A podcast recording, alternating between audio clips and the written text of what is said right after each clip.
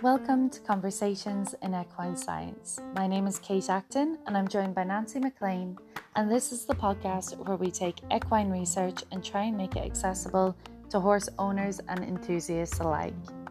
Remember that with each topic we discuss, it's important to get professional advice before implementing any of the strategies. This week, Nancy and I are discussing an article that was written by Tanya Bornemann for Horse and People magazine, which is an Australian publication. And Tanya researched 16 different articles to put together this, um, or so 16 different research papers, I should say, to put together this article, which is called Can Bedding Improve Your Horse's Performance? This is a really insightful look into are we really providing the correct environment for our horses to get optimum sleep? And Tanya's done a great job of putting this together in a way that it's just the information you need, very straightforward, but does kind of make you question your practices that you might be currently doing. So I think the first thing to try and cover is how important sleep is and what sleep is for our horses. So in mammals, we've got four stages of sleep. We've got our non-rapid eye movement, NREM, um, and that consists of the first three uh, phases. And then the final one, which you're going to have heard of the most often, is the rapid eye movement or the REM, REM sleep phase. And that gets thrown around a lot um, when it comes to people. And I think even since COVID. I mean, I remember in the beginning that word just seemed to be out there the whole time. Do you remember, Nancy, people talking about like COVID dreams when we first went into lockdowns? Yes. Yeah. They were, it was like uh, almost the fatigue factor of COVID affected their sleep. Yeah. And this REM stage is characterized by complete muscle relaxation. So, for this to occur in horses, they really do need to be lying down. I believe the author said there are occurrences where it can happen in horses standing, but the horse's body becomes so relaxed that often their neck drops down and their muzzle will hit the floor and that'll reawaken them. Um, or they may actually fall over, even though that's less likely to happen because horses have their standing apparatus built into their legs. But to reach that complete relaxation phase, ideally they need to be lying down. And to do that, they need to be comfortable. You know, horses aren't going to lie in an uncomfortable stable. So things like having proper bedding, having it clean, having it dry. One of the studies, which I thought was really interesting, showed that horses won't lie in wet bedding for as long as they would in dry, which would seem logical. But I always thought horses lie down in wet fields. Or maybe they don't as often. I think too, with in a stall, that wetness may come from urine. And I one time had come across a horse at a boarding barn that the stall was not cleaned properly and there was not enough bedding and he had urine burns from oh. down and that was very uncomfortable for him and they ended up moving him to a larger uh, more well ventilated stall but i think there's a difference between the wet fields and the wet stall when it's um, a captive situation but you know so oftentimes when we have performance horses we're always rethinking nutrition and training and conditioning and their health, but we forget about sleep as being uh, the foundation of all those things. Yeah, the needs the body has to sleep to recover. You know, we can't possibly give our muscles that break, give our brain. You have to be in REM sleep. They've done a study now for your brain to flush out um, essentially you can consider it toxins. But for your brain to properly flush out and to kind of restart itself, you need to enter REM. And if you're not getting enough hours in REM sleep, then your brain, you start to get like constant fatigue, brain fogginess. Like as a person, your um, decision making starts to become more poor. So it really is crucial. And in our horses, they need to sleep between three to five hours daily. Um, which I was like, oh my gosh, if I was a horse, I feel like I'd be sleeping 14 hours a day. I know. Three to they, five does not seem like a lot. No, and their average is three and a half hours. So even that sounds like such a small amount of sleep. And then I think the REM sleep was only 30 minutes in a 24 hour period, which seems like, uh, you know, not that much. And then the uh, non REM or slow wave sleep, they did 65% of the time. And then light sleep is, of course, 20% of the time. So your REM is very little, but boy, if they don't get it, um, you'll see, you will really see more the collapses occurring.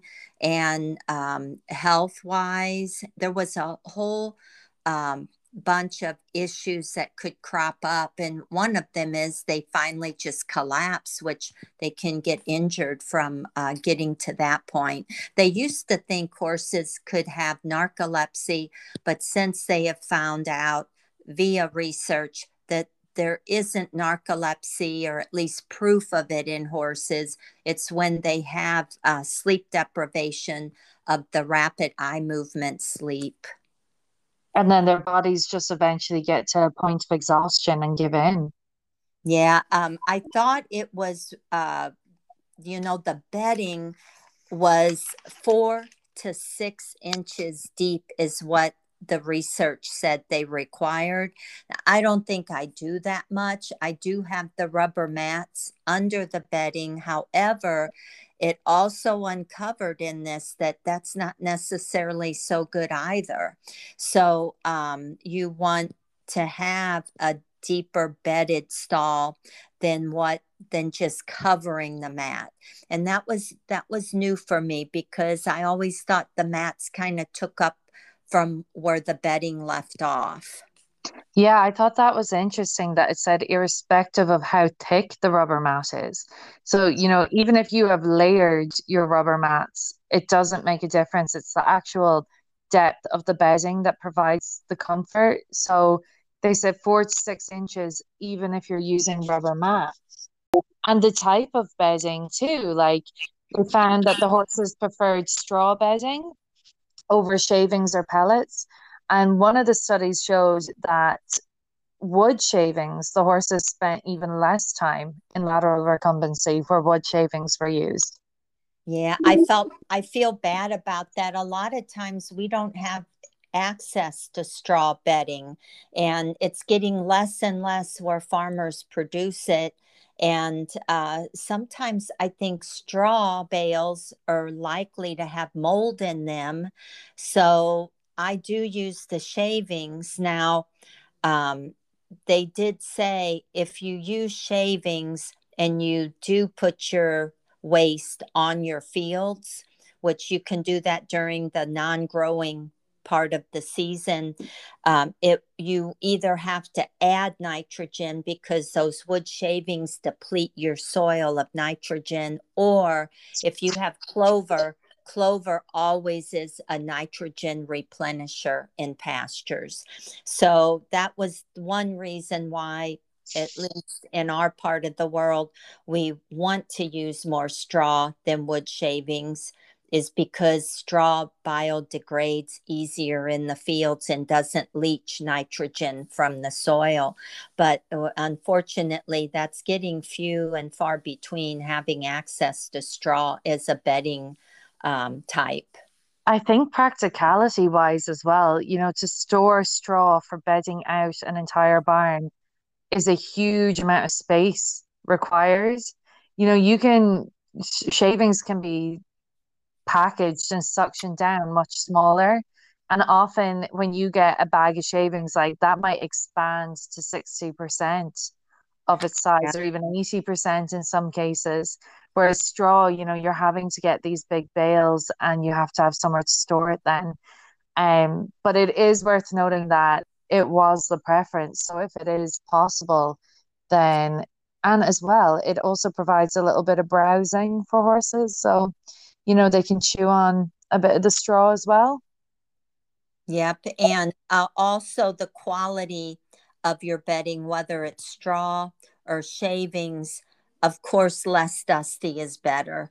So mm-hmm. if you find a, a brand that you find is more flaky, that's preferably what you should choose because even the dust and and the mold and straw that can cause breathing problems over time in your horses and ensuring you have correct ventilation and i know we mentioned this in a previous podcast but it's so important you have to have a cleanliness or hygiene kinds of system in place correct drainage clean it out. The smell of ammonia, and we know horses smell so much better than humans. I mean, we talked about how they can smell fear in our sweat. so, yeah. Uh, you have to make sure you're getting that cleaned out. And I suppose that ties through as well to why they're not going to want to lie down in a wet stall.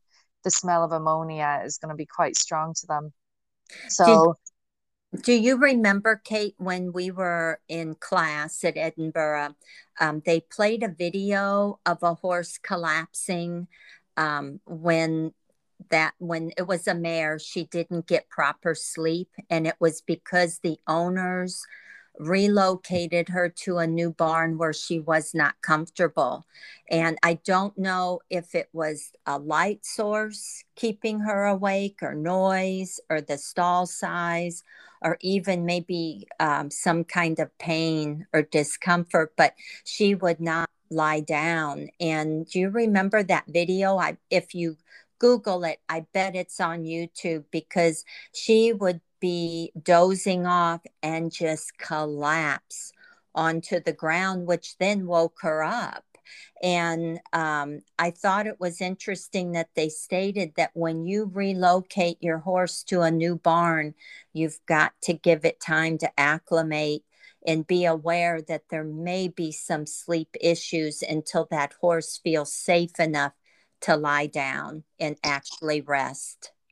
Did they have tips, Nancy? I can't remember back on how to acclimate a horse if you're moving stalls because I know things like if you can bring, you know, feeders or buckets, things that are similar and create a similar routine. Um, and be if you're putting your horse into boarding, you know, be as specific as possible. Good places are gonna want to know everything, everything you do, and like what your horse is used to because they're going to want to try and create that as soon as possible. But I always think like with animals, like small animals, we would suggest a blanket or something that has a scent. So I don't know like if there's anything other than just, you know, maybe they're feeding buckets or what you could really do to try and acclimate a horse sooner. Yeah, I, I know for sure, um, according to that physiology class we took, light source was a big deal. They, they need it dark and they need it quiet. And then if they're new to the herd or to the uh, horses in surrounding stalls, um, have those bars where they're able to kind of meet one another and not feel isolated because mm-hmm. in those isolated stalls they did not feel um, good enough or good about lying down and being vulnerable so i think it's comfort uh, a nice stall size uh, darkness uh, quiet um, and making sure that they're um, not in any pain or discomfort because a lot of them maybe have arthritis and can't actually lie down or get up easier. So then you want to go with your deeper bedding to make sure they're comfortable. And it's worth noting as well that the article mentions tie or standing stalls. And yeah. these are very much outdated in a lot of countries um, and banned in some countries due to welfare issues. But there are some ba- barn owners that still house horses in standing stalls. Um, and it did say as well in this case, I mean, that's spatial restriction. So, like you said, Nancy, having enough space helps that horse acclimatize. And we've talked before about how much space they need to get up and down and to roll. But this restriction is really going to impede the chance that horse has at um, being able to reach that REM stage. Yeah, and you know, remember when we talked about trailering a couple or a few episodes ago, um, we talked about for performance during trailering, the horses don't get to lie down and rest like they should. So when we're talking about enhancing performance and you know, without the use of drugs, of course. I mean, we want horses to be at their optimum to do their job, you've got to maybe work around their sleep schedule as well as their training schedule. And mm, sometimes, you know, I didn't do that. We would trailer at night. So in the cool of the of the summer. And, you know, I might still do that, but I would still maybe during the daytime before leaving make sure the barn was quiet and everything was uh, finished, no busy work going on, so the horses could rest before their trip. Little things like that, I probably would think uh, and be more detailed about that. And I know I've mentioned this before, but I actually am in love with this product. Pet Remedy. It's on. It works even on people, so I really recommend it. But it's just a natural herbal spray that is relaxing to all mammals, people, dogs, cats, horses. Even works on birds. So highly recommend. I mean, you can get it on Amazon for pretty cheap. I think you can get a big bottle for like 15 euro, something like that, and it lasts ages. But it's you can spray it on your hands and you can massage the horse, and it has such an amazing effect on just the scent calming them down and it works in the brain. I mean, I'm not gonna, you know, go into full marketing mode it, but you can look it up and I've used it in practice and I really I just think it's a great addition especially if you have horses that do get a little bit stressy trailering and even the horses that don't show that they're stressed out i mean they're going to have some degree of that when they're traveling too so yeah. worth having i don't know if that's available in our country or not but we'll have oh, no. yeah i just googled it on um, amazon and i don't see it but if it is available i'll put a link on our homepage, but I've never heard of it. So it might be something that you have in Ireland that that we don't have. Yeah, so, it's definitely you can get it in the UK as well, but maybe you're right. It might be a UK company. Um, I I mean this product that's in it is valerian and that is known to have a calming effect. So I suppose you might be able to find a herbal pet safe spray. Just make sure it's pet safe. Yeah. Um, that has valerian extract that would do something similar. But I, it's incredible. I know I have heard of Mare um, supplements that have valerian root in them for a calming effect as well. I've never used used anything like that, but uh, I'll definitely check into the scent products. But um, as if you're in thoroughbred racing, maybe hold off because you don't want to have a a bad test, you know. Yes, don't take a risk. don't take a risk. You know, our our what Olympic runner had a bad test and she said it was because of a burrito she ate. So I, I know you have to be careful. Everything you you take in, you don't want it to test positive, you know. Yeah. But anyway, seeds apparently as well, but I know that too.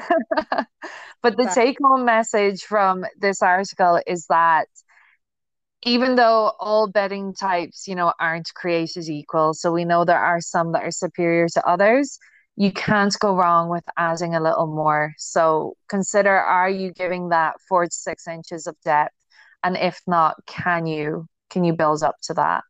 Yeah. That sounds good and um, i definitely am going to try to add a little more than than what i do so well this was a good one. You don't hear much about enhancing performance by uh, deepening their bedding and there you go it's 16 pages of research. We will put a link to the homepage and uh, we thank everybody for listening in.